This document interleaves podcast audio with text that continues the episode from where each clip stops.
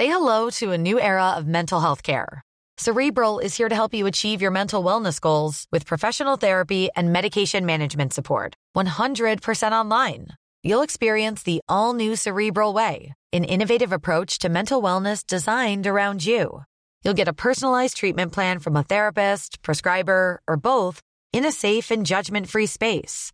Your cerebral therapist or prescriber will outline a customized plan with clear milestones along the way so you can get to feeling your best. With Cerebral, you're not alone in your mental health journey. We're here to empower you to live a fulfilling life.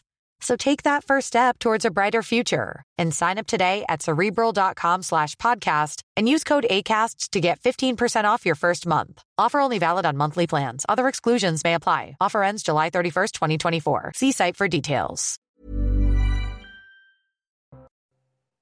Bonsoir à tous, très heureux de vous retrouver. C'est votre rendez-vous du dimanche soir face à Rioufol en direct jusqu'à 21h avec bien évidemment Yvan Rioufol. Bonsoir Yvan. Bonsoir. Et Véronique Jacquier. Bonsoir Véronique. Bonsoir Dans un instant, le sommaire de l'émission, euh, mais avant le rappel des titres avec Isabelle Piboulot. À quelques heures des funérailles royales, l'événement rassemble déjà des invités de marque à Londres. Emmanuel Macron est à Buckingham Palace. Le président français et son épouse Brigitte sont conviés à une réception organisée par le roi Charles III. Un dîner en grande pompe où sont invités d'autres chefs d'État comme le président des États-Unis ou encore le premier ministre canadien. Avant de se rendre au palais de Buckingham un peu plus tôt, le président américain et la première dame Jill Biden se sont recueillis devant le cercueil de la reine, toujours exposé à Westminster Hall. Joe Biden a salué le sens de la dignité et du service d'Elisabeth II, estimant que le monde se porte mieux grâce à elle. Dans le reste de l'actualité, cinq ans après le drame de Millas, le procès de la conductrice du bus s'ouvre demain à Marseille. Jugé pour homicide et blessures involontaires, il lui est reproché d'avoir agi avec imprudence en franchissant un passage à niveau, ce que la prévenue conteste. Le 14 décembre 2017, six collégiens ont été tués dans la collision entre leur car scolaire et un train. Les audiences se dérouleront jusqu'au 7 octobre. Enfin, c'est le grand jour pour les basketteurs français. La finale d'Eurobasket 2022, c'est ce soir. L'équipe de France affronte l'Espagne, championne du monde en titre, à la Mercedes-Benz Arena de Berlin. Des Espagnols qualifiés en finale pour la dixième fois de leur histoire. Coup d'envoi à 20h30 sur Canal+, bien sûr. Face à Rioufol, c'est parti au sommaire ce soir. L'euthanasie et le suicide assisté. À nouveau dans le débat, le chef de l'État veut mettre en place une convention citoyenne. Mais est-ce une urgence? Les jeux sont-ils déjà faits? L'avis d'Yvan Rioufol à suivre. Et puis nous reviendrons sur une bascule historique. Mercredi, un bloc inédit réunissant la droite et l'extrême droite a remporté de justesse les élections législatives en Suède. Alors comment comprendre cette victoire? Quel signe pour l'Europe? L'analyse d'Yvan Rioufol dans cette émission. Et puis, votre invité, Yvan, la géopolitologue Caroline Galacteros, présidente du think tank Géopragma. Vous reviendrez notamment sur la guerre en Ukraine et les récentes défaites russes et des interrogations. Faut-il craindre une escalade? L'Europe est-elle à la hauteur? Mais avant, votre regard sur les dernières actualités a commencé par la mise en retrait du député LFI Adrien Quatennens après avoir reconnu de violentes disputes et une gifle à l'encontre de son épouse. Son chef de file, Jean-Luc Mélenchon, lui a témoigné son soutien dans deux tweets. Euh, et dans un premier, ben, pas un mot pour la femme du député et les femmes victimes de violences conjugales en général, ce qui a suscité un tollé hein, dans son propre camp. Obligé pour Jean-Luc Mélenchon de tweeter une deuxième fois. Alors comment est-ce que vous avez observé euh, cet épisode aujourd'hui? Bah, on, est, naturellement très gêné d'avoir à s'immiscer dans la, dans la vie d'un couple qui est en train de divorcer. Et, et Adrien Quatennens a en effet reconnu qu'il avait giflé son épouse lors d'une scène de ménage. Et, euh, et, donc, euh, son épouse avait déposé une main courante, et, mais ce n'est pas son épouse qui a voulu que cette affaire soit ébruitée. Visiblement, elle a été ébruitée parce que les policiers ont fait savoir qu'il y avait eu une main courante. Donc, ce que je vois d'abord, c'est que c'est la réponse des policiers euh, aux agressions très systématiques de la France insoumise vis-à-vis de ce qu'elle appelle les violences policières. Là, c'est la réponse du berger à la bergère. Et euh, quand Mélenchon parle de malveillance policière, il y a un peu de ça sans doute. Quand il parle de voyeurisme, il y a également un peu de cela sans doute. Mais en même temps, je n'excuse pas naturellement pas du tout euh, Adrien Catin, car on ne frappe pas une femme, et surtout on ne frappe pas une femme quand on a fait fonction de donner des leçons à tout le monde et à la terre entière, surtout en se mettant, en se mettant comme étant là, en se présentant présentant comme étant l'avocat de la cause des femmes et de la violence faite aux femmes. Alors Adrien Quatennens a tweeté ses excuses avec une écriture inclusive, mais je pense que cette tartufferie, naturellement, euh, a fait long feu. Il faut que tous, tous ces donneurs de leçons, s'ils donnent des leçons, j'aimerais bien qu'ils en donnent un peu moins, soient en tout cas impeccables dans leur vie intime. Ils ne le sont pas toujours. Donc euh, Adrien Quatennens, euh, malgré tout, mérite ce qui lui arrive. Alors l'actualité, euh, Yvan, également marquée hein, ces dernières heures par cette volonté d'Emmanuel Macron, celle de répartir les nouveaux immigrés dans des zones rurales dépeuplées, une mesure voulue hein, dans le futur projet de loi sur l'immigration. Comment est-ce que vous comprenez cette décision? On pourrait en rire en rappelant qu'Alphonse Allais voulait euh, mettre les villes à la campagne et que là, on pourrait de la même manière prétendre que Emmanuel Macron veut mettre les banlieues à la campagne. Mais enfin, bon, ce serait de l'humour noir, que là, car là, naturellement, ce n'est pas drôle du tout, et c'est même tragique. C'est tragique dans l'aveuglement d'une idéologie, et c'est ceci qui est intéressant à analyser dans ce comportement d'Emmanuel Macron, qui se comporte très, très exactement comme ce qu'il est, c'est-à-dire un idéologue mondialiste et immigrationniste. Et je l'ai entendu d'ailleurs cet après-midi, en début d'après-midi, face au préfet, où il a répété Nous avons besoin des étrangers sur notre sol, et il a parlé d'organiser une transition démographique en justifiant le fait, en effet, que pour euh, essayer d'évacuer le surplus des immigrés dans les cités, il ne parle pas comme ça, c'est moi qui, qui caricature, mm. il faudrait aujourd'hui que ces immigrés-là, il parle des, demandeurs d'asile, mais plus généralement des immigrés, enfin il, fait le, il n'y a pas de différence très, très nette entre demandeurs d'asile et immigrés, que ceux-ci aillent rejoindre des zones rurales dépeuplées. Et, et donc, qu'il invite à des, sortes de, de remplacements de population, puisque quand, quand, il parle de transition démographique, c'est bien malgré tout d'une sorte de grand remplacement qu'il suggère, et euh, il, il, demande, il se félicite également des, des, générosités de la France qui font que cette France est attractive. Donc nous sommes là face à un idéologue qui, comme tous les idéologues, refuse de voir quelles sont les réalités. Les réalités, elles crèvent les yeux. Les réalités, ce sont précisément toutes ces cités aujourd'hui qui sont devenues des cités interdites, en tout cas des contre-sociétés. Ce sont ces villes qui se claquemurent face à l'insécurité de certains quartiers. On parlait souvent de Nantes, par exemple, c'est un mm. exemple flagrant, mais il y en a bien d'autres. Et puis, il y a eu cet exemple très récent de la Suède, dont on parlera si on a le temps tout à l'heure, qui a montré que la société civile se raidit également face à une immigration incontrôlée qui a été applaudie par la social-démocratie suédoise et dont on se rend compte aujourd'hui qu'elle est facteur d'insécurité grave et jusqu'au le, ministre de l'Intérieur du président de la République qui a reconnu qu'il y avait aujourd'hui une délinquance étrangère. Donc face à tous ces faits qui crèvent les yeux, vous, vous avez Emmanuel Macron qui continue à dire qu'il faut une immigration, une immigration, qu'il faut encourager cette immigration, encourager l'intégration même en accélérant les processus d'intégration.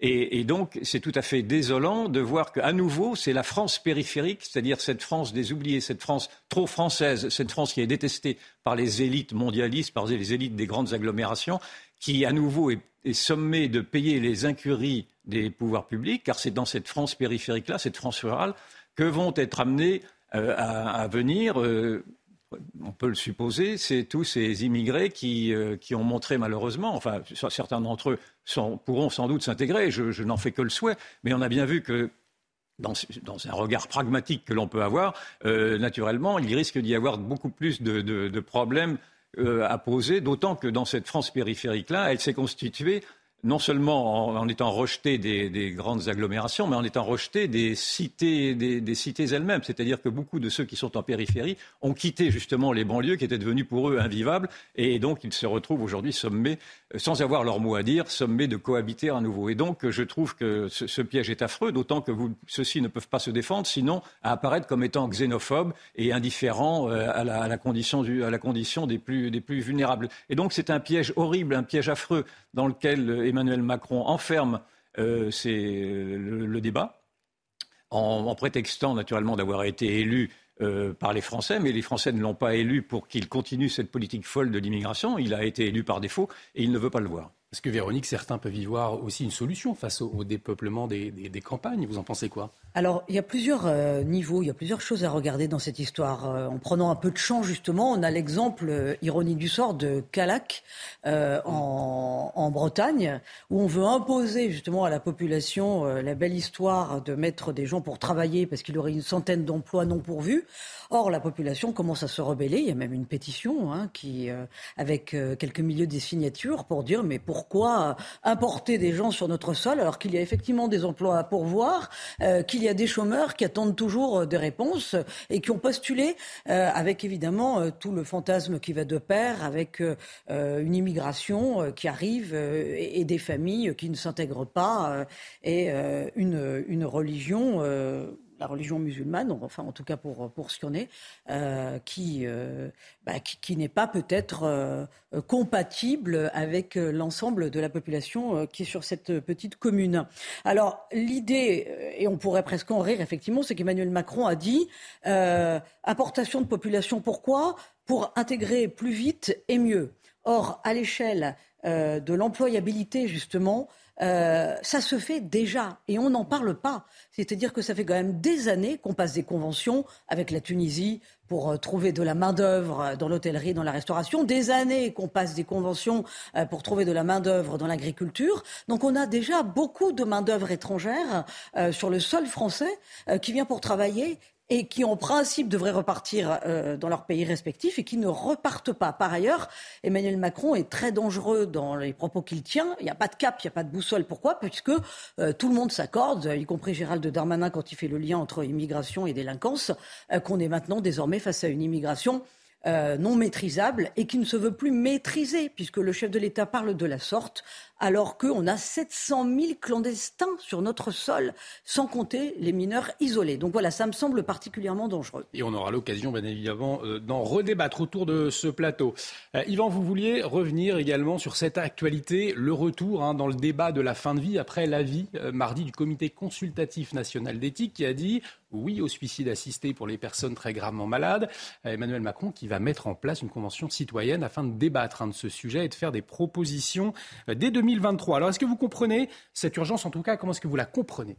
Je, ne la comprends pas parce que je ne vois pas l'urgence. Je vois un contre-feu. Je vois en effet une manière de mimer un réformisme immobile, mais je ne vois pas que les Français réclament d'urgence de s'intéresser à cette réforme de l'euthanasie. Je vois plutôt une manière pour le gouvernement de détourner les regards et, par exemple, de ne pas voir quel est le grave fiasco politique, le vrai scandale politique qui était celui des incompétences et des incuries des gouvernements euh, de François Hollande et d'Emmanuel Macron concernant le, nucléaire qui vont nous pousser cet hiver à avoir des coupures d'électricité vraisemblablement parce que ces gouvernements-là euh, ont saccagé le parc nucléaire au prétexte de faire plaisir aux écologistes. Ça, c'est un véritable scandale qui ne sera pas peut-être pas abordé parce que l'on va passionner l'opinion, si je puis dire, avec ce problème euh, de l'euthanasie ou, de la, ou de la fin de vie. Et, donc cela me paraît être un leurre dans lequel j'aimerais bien que l'on ne tombe pas. D'autant que ce problème est très mal posé de mon point de vue, parce que euh, cette, cet aval qui est donné par le comité d'éthique au suicide assisté, ce n'est pas à l'euthanasie, c'est au suicide assisté, c'est-à-dire à la solution suisse, euh, met à bas toute sa position d'alors, qui était de dire que la, vie était naturellement par principe à protéger et qu'il n'était pas question de donner la mort. Là, on donne la mort, et Emmanuel Macron lui-même s'est dit plutôt favorable, lui, à l'euthanasie, c'est-à-dire à l'acte médical qui raccourcit également les souffrances d'un patient qui n'est pas non, pas en fin de vie, mais, mais dans, la, dans, la, fin de vie euh, pourrait être présumé comme étant euh, épouvantable. On peut, comprendre ceci, mais, mais euh, sauf que le comité, jusqu'alors, il y avait une loi parfaite, de mon point de vue, qui était parfaite, c'était la loi Claes et Leonetti, mhm. sur, les, qui, qui, sur la sédation. Sur, sur, la, sur la sédation, qui me paraissait bien suffire euh, naturellement à, à, soulager les douleurs qui sont naturellement des, des vraies réalités. Et ça, c'est ma première objection est celle-ci, donc il n'y a pas d'urgence. Et la deuxième objection est sur la manière de dire qu'il va relancer la démocratie avec ces comités, avec ces comités consultatifs dont on sait pour les avoir vus à l'œuvre, en tout cas concernant l'écologie, pardon, euh, ces comités citoyens, je ne sais plus quel est le mot en fait. La convention, la convention citoyenne. Ça devrait avoir votre soutien. La convention citoyenne parce que ça devrait avoir votre soutien. Vous qui vous plaignez, on vous entend régulièrement vous plaindre d'une démocratie bloquée.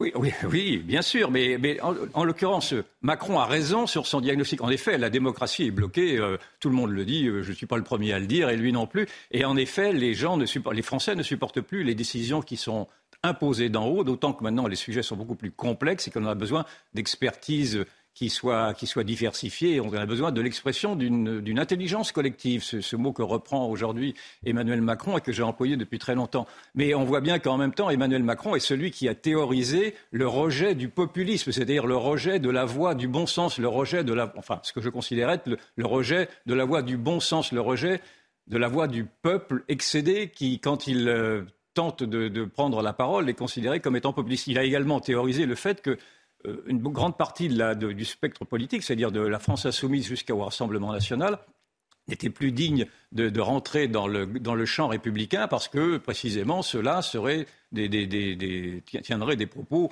euh, encore une fois, nauséabonds ou, ou, de ce genre-là. Et donc on voit bien que la démocratie, pour lui, est une démocratie tout à fait flexible, puisqu'il écarte en plus du débat, ou en tout cas de la représentation et de l'écoute, une partie de la population qui s'est reconnue précisément dans ces partis anti-système. C'est plus de 50% de la population. Donc je veux bien qu'il dise en effet que la démocratie est malade, et je, suis avec lui pour dire qu'il a raison de le dire, mais lui-même est celui qui aggrave les mots. Et l'on voit bien que toutes les, méthodes qui ont été employées jusqu'alors et jusqu'à maintenant, jusqu'à cette réhabilitation, enfin ce, faux conseil de la ce, ce, conseil national de la refondation, pardon, qui est une grossière mm. contrefaçon du Conseil national de la résistance. Il reprend les, mêmes termes, naturellement pour une sonorité qui serait flatteuse. C'est de, la même, c'est de la même mascarade. On voit que là, aussi, cela va servir d'abord à contourner la représentation nationale, le Parlement, ça va servir à contourner le Conseil économique et social, et cela va servir surtout pour le président de la République d'imposer lui-même les directives et les règles, d'encadrer un débat qui est un débat qui, encore une fois, en tout cas sur le climat, a montré qu'il ne débouchait sur rien, sinon sur en effet des simagrées. Alors à vous entendre, Yvan, Emmanuel Macron abuse hein, de la confiance des Français. Je vous pose la question tout de suite, mais vous vouliez réagir, Véronique oui, parce que ça va encore plus loin que la Convention citoyenne sur le climat. Je vous rappelle qu'il y a eu les États généraux de la bioéthique qui ont rendu un avis et comme cet avis n'allait absolument pas dans le sens de celui du gouvernement, eh ben on a balayé l'avis de, euh, de, ces fameux États généraux. Alors là, c'est même un système carrément antidémocratique, puisqu'on ne respecte pas l'avis qui a émané du plus grand nombre et qui, pour le coup, émanait euh, de gens qui étaient des spécialistes. La Convention citoyenne sur le climat, comme l'a dit Yvan, ou de toute façon la Convention citoyenne sur l'euthanasie, va ressembler malheureusement à une mascarade, puisqu'on va demander d'une façon émotionnelle leur avis à des gens qui n'y connaissent rien. Et moi, je ne me sens absolument pas représenté par des gens qui sont tirés au sort. Qu'est-ce que ça dit quand même de la démocratie? Enfin, en règle généralement, en règle générale, pardon, ça veut dire justement qu'elle se porte très très mal. Euh, il y a eu, on s'en souvient plus, mais un collectif citoyen sur la vaccination pour accompagner en principe les campagnes de vaccination tout le monde s'en fout. On n'a jamais entendu euh, euh, le moindre rapport de cette convention et euh, aucun expert d'ailleurs n'en a tiré la moindre leçon. Qu'est-ce que ça dit finalement cette façon de faire d'Emmanuel Macron et de la Macronie en règle et du progressisme? Parce que finalement, cette convention citoyenne sur l'euthanasie, on sait déjà qu'Emmanuel va vouloir valider euh, ce qui est sorti du, comité euh, consultatif national d'éthique. On sait très bien euh, mm. finalement qu'il va en sortir un oui au suicide assisté et une ouverture à la sédation plus longue pour les personnes qui demandent à être euthanasiées. Donc finalement, on va vers une, vers une euthanasie qui ne dit pas son nom parce qu'on assume jamais complètement les choses en Macronie. Euh, bah, on est en train de mettre en place tout simplement une culture de mort. Moi, ça me paraît extrêmement dangereux, une culture de mort validée par une espèce de convention citoyenne. Là encore, il y a quand même un déni de démocratie sur des choses aussi graves.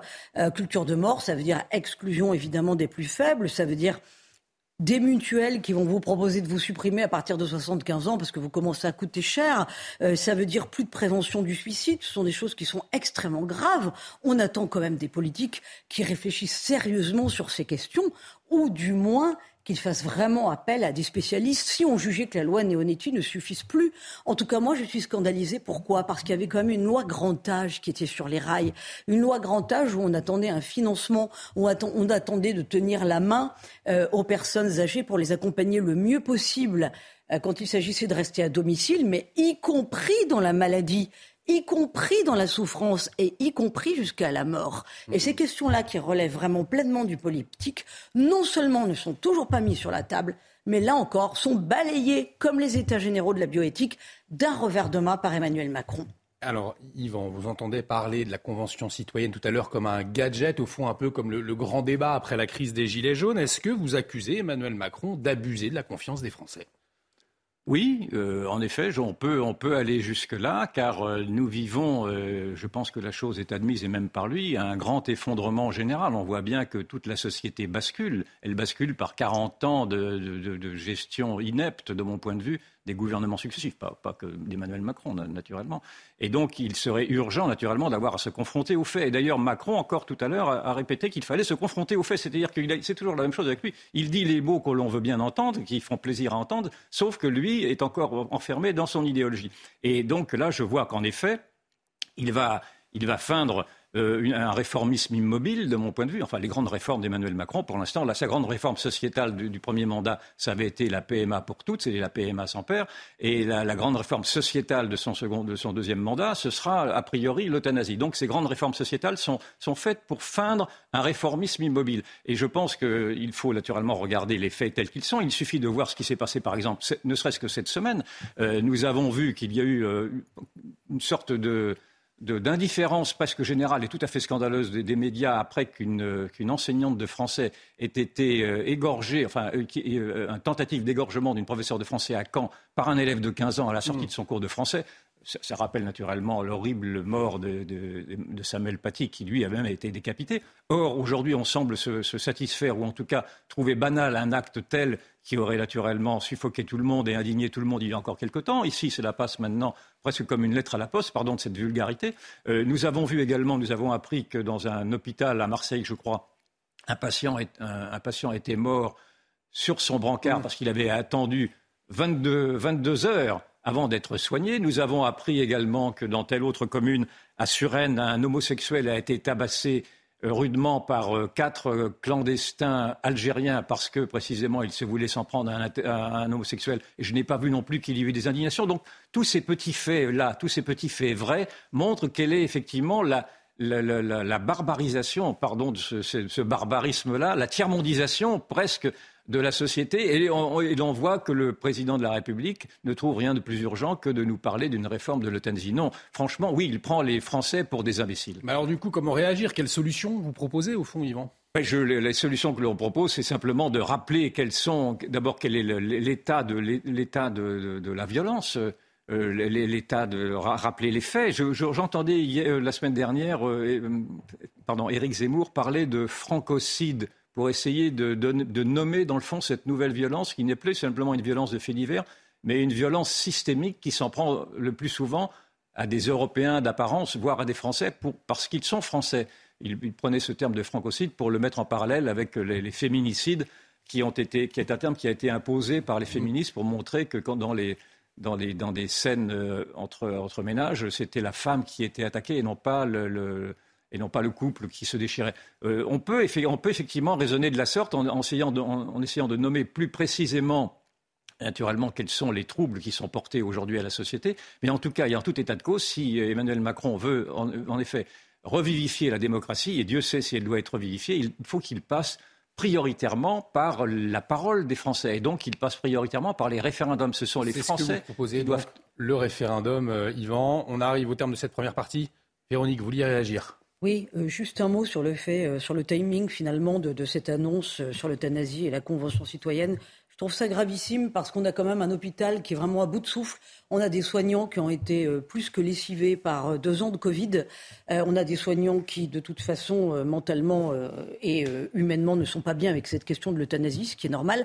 Et donc on voit maintenant qu'on tord de nouveau le bras, qu'on viole des consciences.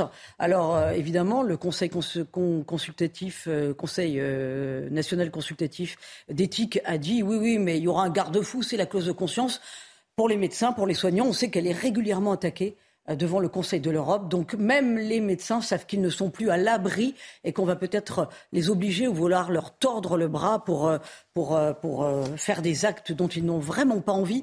Ça aussi, je crois que c'est quand même un, un signe politique qui est qui est, très très mauvais. On l'a vu au moment du Covid, on le voit maintenant, vraiment ce qu'on peut appeler un viol des consciences. Allez, face à Rioufol, on marque une pause, on revient dans un instant avec votre invité notamment. Vous reviendrez sur la situation en Ukraine, la posture de l'Europe, euh, mais euh, et également sur les élections législatives suédoises et la victoire de la coalition de la droite. On en parle dans un instant. Restez avec nous sur CNews.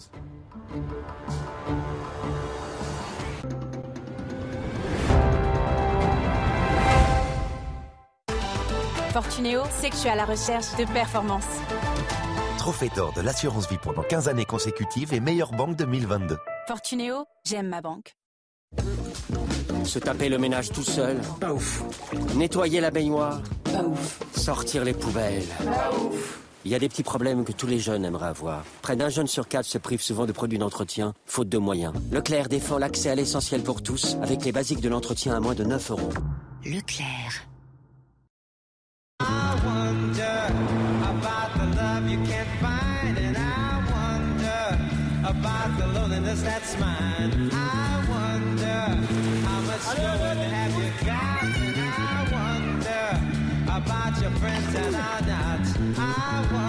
Vous ne comptez pas vos heures, mais vous pourrez toujours compter sur nous.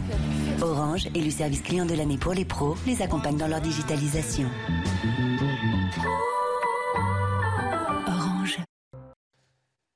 Et de retour sur le plateau de Face à Rioufol. Bienvenue si vous nous rejoignez. Nous accueillons Caroline Galacteros. Bonsoir. Merci d'avoir accepté l'invitation d'Yvan Rioufol. Ce soir, vous êtes géopolitologue, présidente du think tank Géopragma.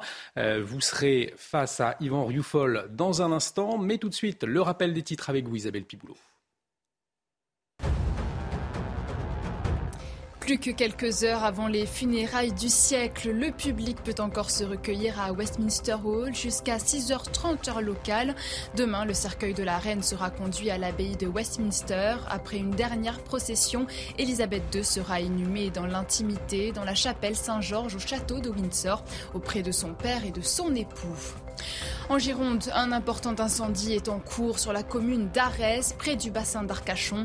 Le feu s'est déclaré aux alentours de 13h30. Deux Canadaires, un Dash et deux hélicoptères bombardiers d'eau sont mobilisés. Les pompiers sont inquiets en raison des vents marins qui encouragent la propagation des flammes.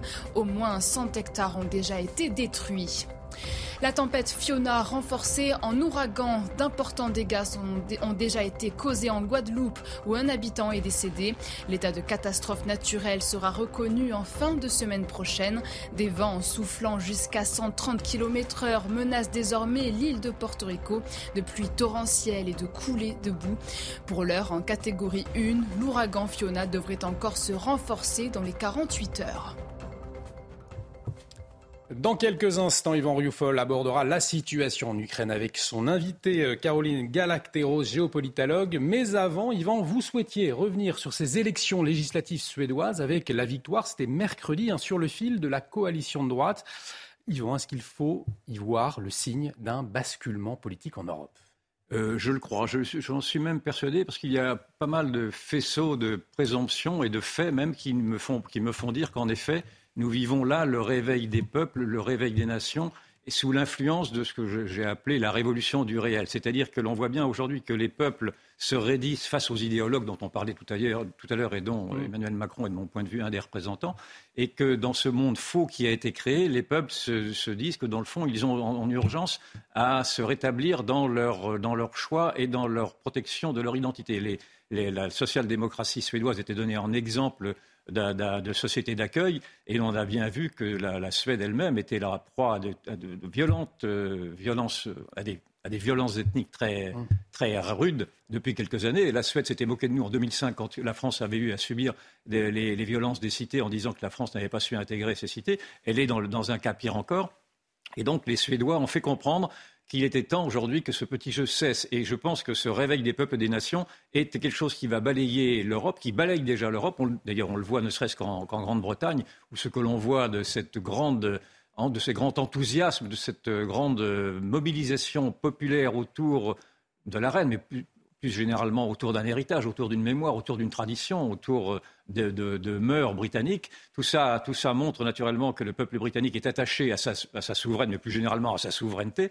Et l'on va voir que euh, dimanche prochain en Italie, les, Italiens, lors des législatives, vont très probablement également mettre à la tête du gouvernement une droite qui est beaucoup plus protectrice de son identité. Et donc, tout ça pour dire que ce phénomène quand j'entends, par exemple, que le, gouvernement dit qu'il veut flatter le sens de l'histoire en allant vers la décarbonation du monde, c'est vraiment une sottise sans nom.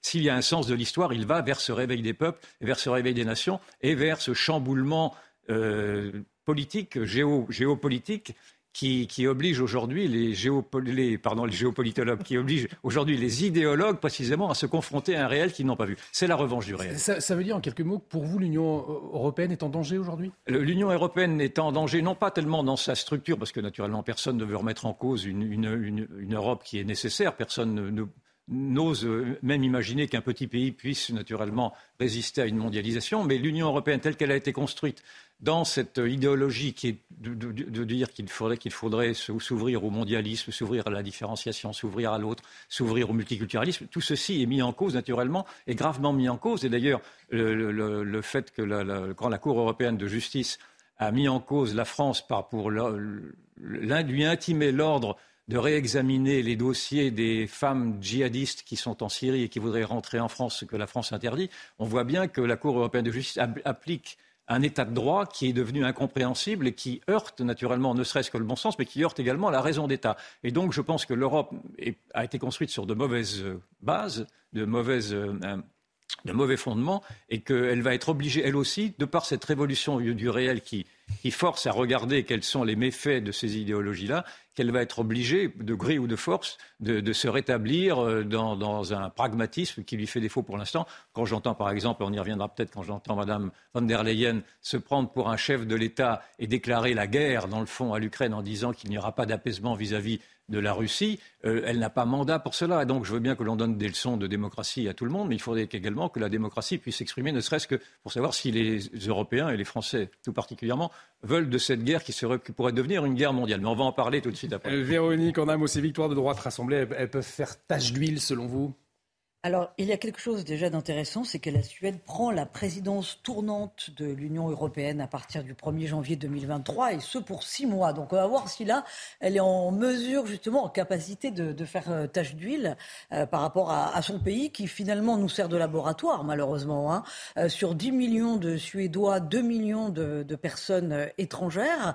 Alors, euh, l'union des droites, la coalition des droites, effectivement, on peut faire tache d'huile aussi chez nous, c'est-à-dire est-ce qu'on va arriver un jour ou non à l'épreuve du réel, à imaginer la possibilité pour les droites françaises euh, d'échapper ou non à la question de la coalition, que ce soit aussi bien pour les républicains euh, que pour le Rassemblement national, même si eux n'en veulent pas, bien entendu, c'est parti parce qu'ils savent que pour l'instant, ils ont beaucoup de choses à perdre, mais les Français vont peut-être un jour leur dire, ben non, mais là, c'est le moment ou jamais, parce qu'on ne veut pas finir comme les Suédois. Ensuite, justement, à l'épreuve de la Suède, moi, ce qui m'intéresse, et c'est ce qui va se passer dans les mois qui viennent, c'est de, de voir comment ils vont réussir justement à œuvrer, à mettre en place leur politique face à l'insécurité galopante, euh, puisque fin du regroupement familial, fin de l'immigration et suspension des allocations, tout ça c'est bien gentil, mais pour autant, il y a une population euh, qui ne veut pas euh, être suédoise et qui ne veut plus l'être. Donc que fait-on Affaire à suivre? Et on en parlera, à mon avis, dans cette émission. Et on en parlera effectivement dans cette émission. Il est temps d'entendre votre invité, Yvan, ce soir. Caroline Galactero, géopolitologue, présidente du think tank Géopragma.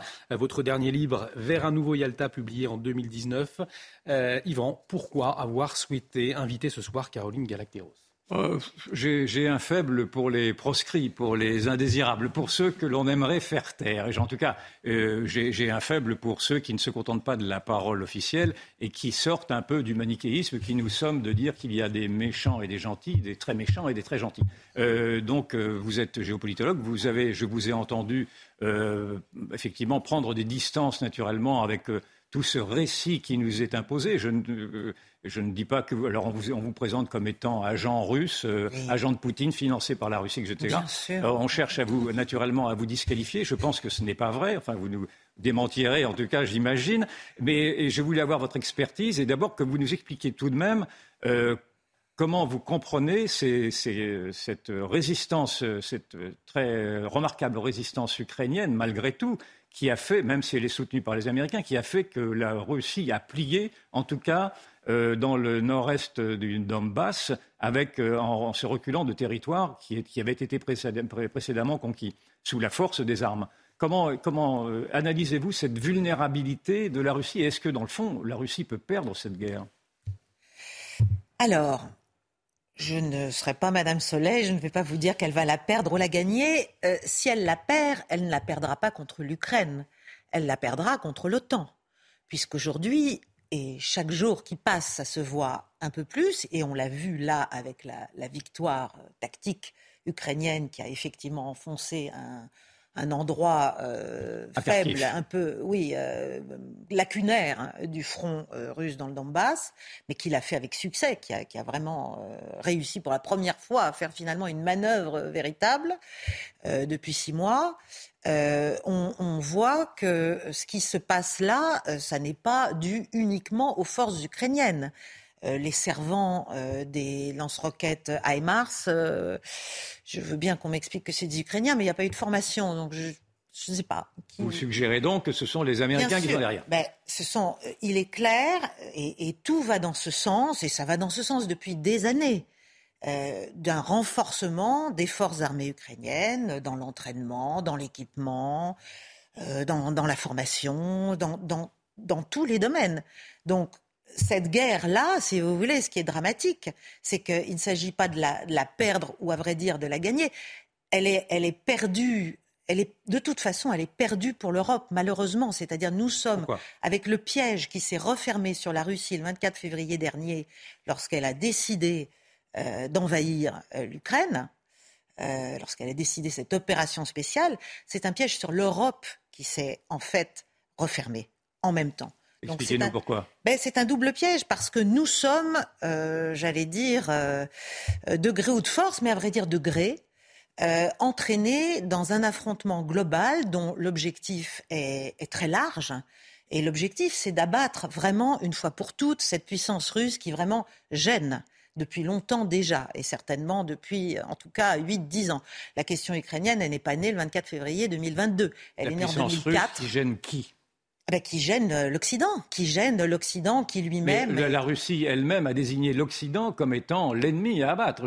dans ce cas-là, les torts sont partagés parce que. Absolument, mais si vous voulez, le, modèle de puissance russe, de, de, puissance récalcitrante, de puissance qui refuse d'être régionale, de puissance qui est capable finalement par rapport à une surface économique euh, relative, en tout cas assez faible, qui est capable de, de, démultiplier euh, son influence sur tous les continents depuis un certain nombre d'années et qui explique depuis un certain nombre d'années aussi que, euh, et c'est pas être un agent du Kremlin que de dire ça, c'est juste la base, ce sont des faits qui expliquent que la sécurité européenne est une et indivisible et que donc elle doit, euh, elle doit être le résultat d'un équilibre des forces qui fasse que chacun euh, n'augmente pas sa sécurité aux dépens des autres.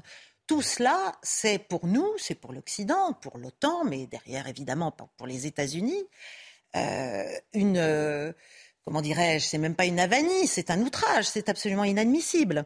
Donc, dans le cadre de la repolarisation du monde, avec la Chine derrière, eh bien, il s'agit de déjà couper, et c'est là qu'on tombe dans le piège européen, et nous sommes tombés, mais alors à pieds joints dedans, là maintenant nous y sommes bel et bien, il s'agit de couper la Russie de l'Europe durablement.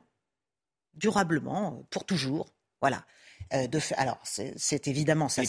quelle aurait pu être l'attitude de l'Europe Madame van der Leyen a, bah, dit, très récemment qu'elle ne voulait pas d'apaisement, c'est-à-dire qu'elle s'est mise en rupture avec euh, l'esprit munichois de Daladier, qui plaidait l'apaisement face à Hitler quand il avait envahi la Tchécoslovaquie. Et donc, on voit bien que l'Europe veut, veut absolument se démarquer naturellement de cette traîtrise-là. Mais est-ce que dans le fond, l'attitude de ceux qui appellent au pacifisme ne serait pas des Munichois? Non, mais c'est pas du pacifisme, ça n'a rien à voir avec Munich, Poutine n'est pas Hitler, c'est pas le même sujet. On est 30 ans après la fin de la guerre froide. Il faut comprendre qu'il y a une, alliance atlantique qui aurait dû euh, a priori disparaître il y a 30 ans, qui, dans l'objectif américain qui est toujours le même, qui est la guerre globale sans fin, euh, sous toutes ses formes, a poursuivi son extension et est arrivé désormais vraiment aux frontières territoriales de la Russie. Les Russes l'ont dit, ils ont prévenu, ils ont expliqué, ils ont proposé, ils ont fait des, des, des, il y a eu tout à la fin, à la fin de l'année dernière, pendant des mois, des tentatives de négociation, etc. Tout ça a été euh, balayé d'un revers de main parce qu'en fait tout se préparait déjà. Donc euh, l'Europe, si vous voulez, euh, Madame van der Leyen. pardonnez-moi, une, parenthèse. à priorité au direct, puisque le chef de l'État, ah. Emmanuel Macron, se recueille en ce moment même euh, devant le cercueil, vous le voyez à l'image, de la reine Elisabeth II, donc à Westminster Hall. Juste avant, hein, il était à Buckingham, où il a été reçu par Charles III avec les leaders d'autres pays, dont Joe Biden avant les funérailles de la reine demain, euh, des dirigeants de tous les pays attendus hein, pour y assister. Yvan, qu'est-ce qu'on pourrait retenir finalement de cette image, de ces dix derniers jours de, de protocole suivis dans le monde entier? On se demande si la France pourrait suggérer euh, un tel, une telle dévotion populaire à travers un, événement ou un autre. Je vois bien que en fait, la France est traversée par un grand vide parce que ce que nous avons connu comme émotion populaire, dans le fond, c'était la mort de Johnny Hallyday. C'était la, c'est la seule point de comparaison que je puisse avoir avec cette grande émotion qui qui est devenue une émotion planétaire concernant le, décès de la reine Elisabeth II. Et donc, aujourd'hui, la, France ne produit plus rien, ne produit plus de rêve, ne produit plus de spiritualité, ne produit plus de transcendance. Et euh, Sinon, avec des grandes émotions, comme a pu être l'émotion naturellement de l'incendie de Notre-Dame, par exemple, où là, tous les Français se sont sentis meurtris, mais c'était autour d'un bâtiment, mais autour d'un homme, je ne vois pas qu'un homme puisse produire, une femme puisse produire cet effet qu'a produit la reine. Donc cela veut vraiment dire que la France est devenue un pays euh, euh, sans passion et un pays qui se vide de, son propre, de, sa propre âme, si je puis dire, et de son, de, son âme millénaire. Et on va euh, regarder vivre ce, temps de silence avec le, chef de l'État et, et, son épouse devant le cercueil de la reine Elisabeth II.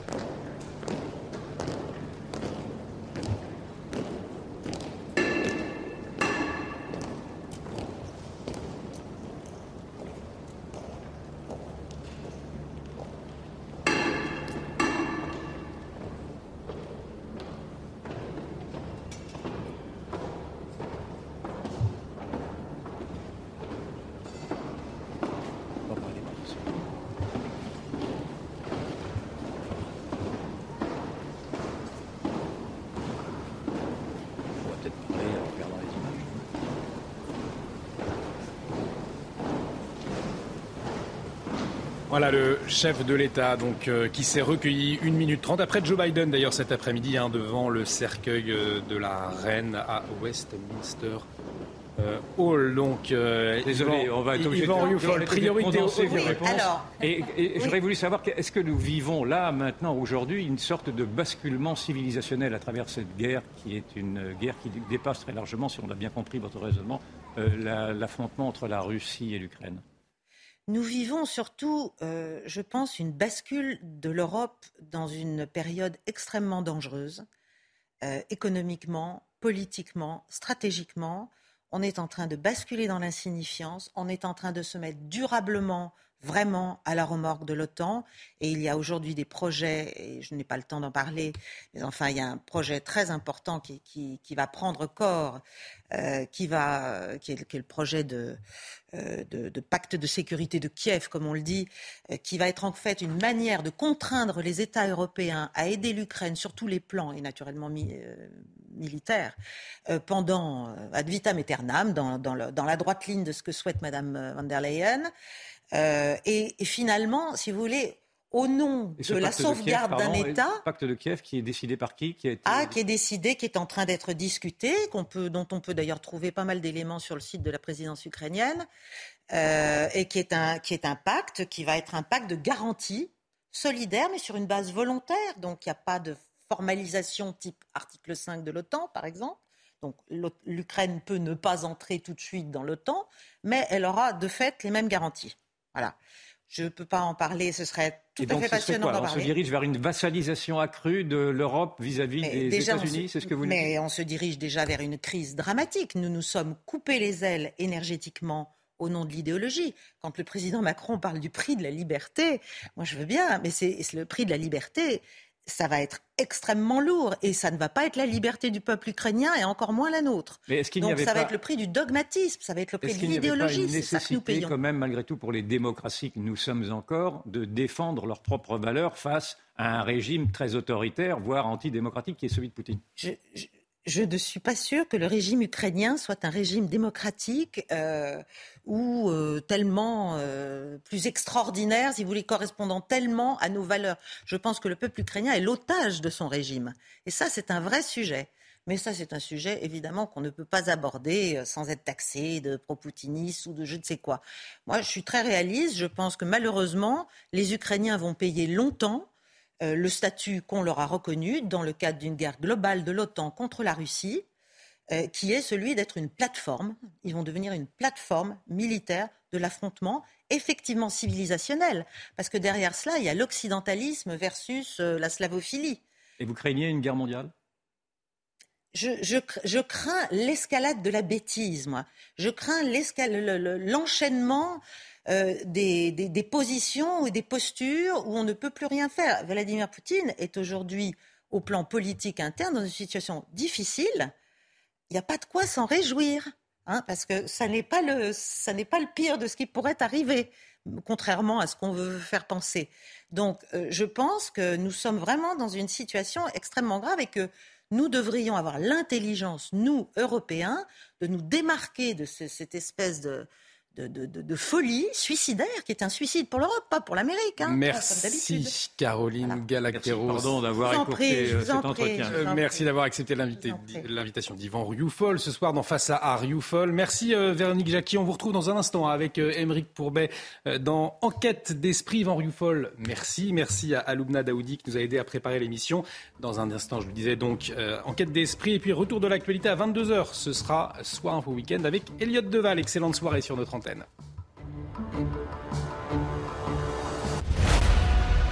Seulement la troisième journée et Toulon doit déjà réagir.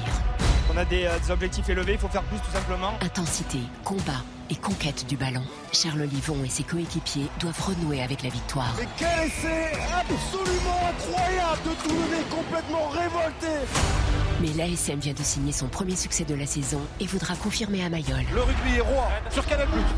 Toulon-Clermont, ce soir à 21h, en direct seulement sur Canal+.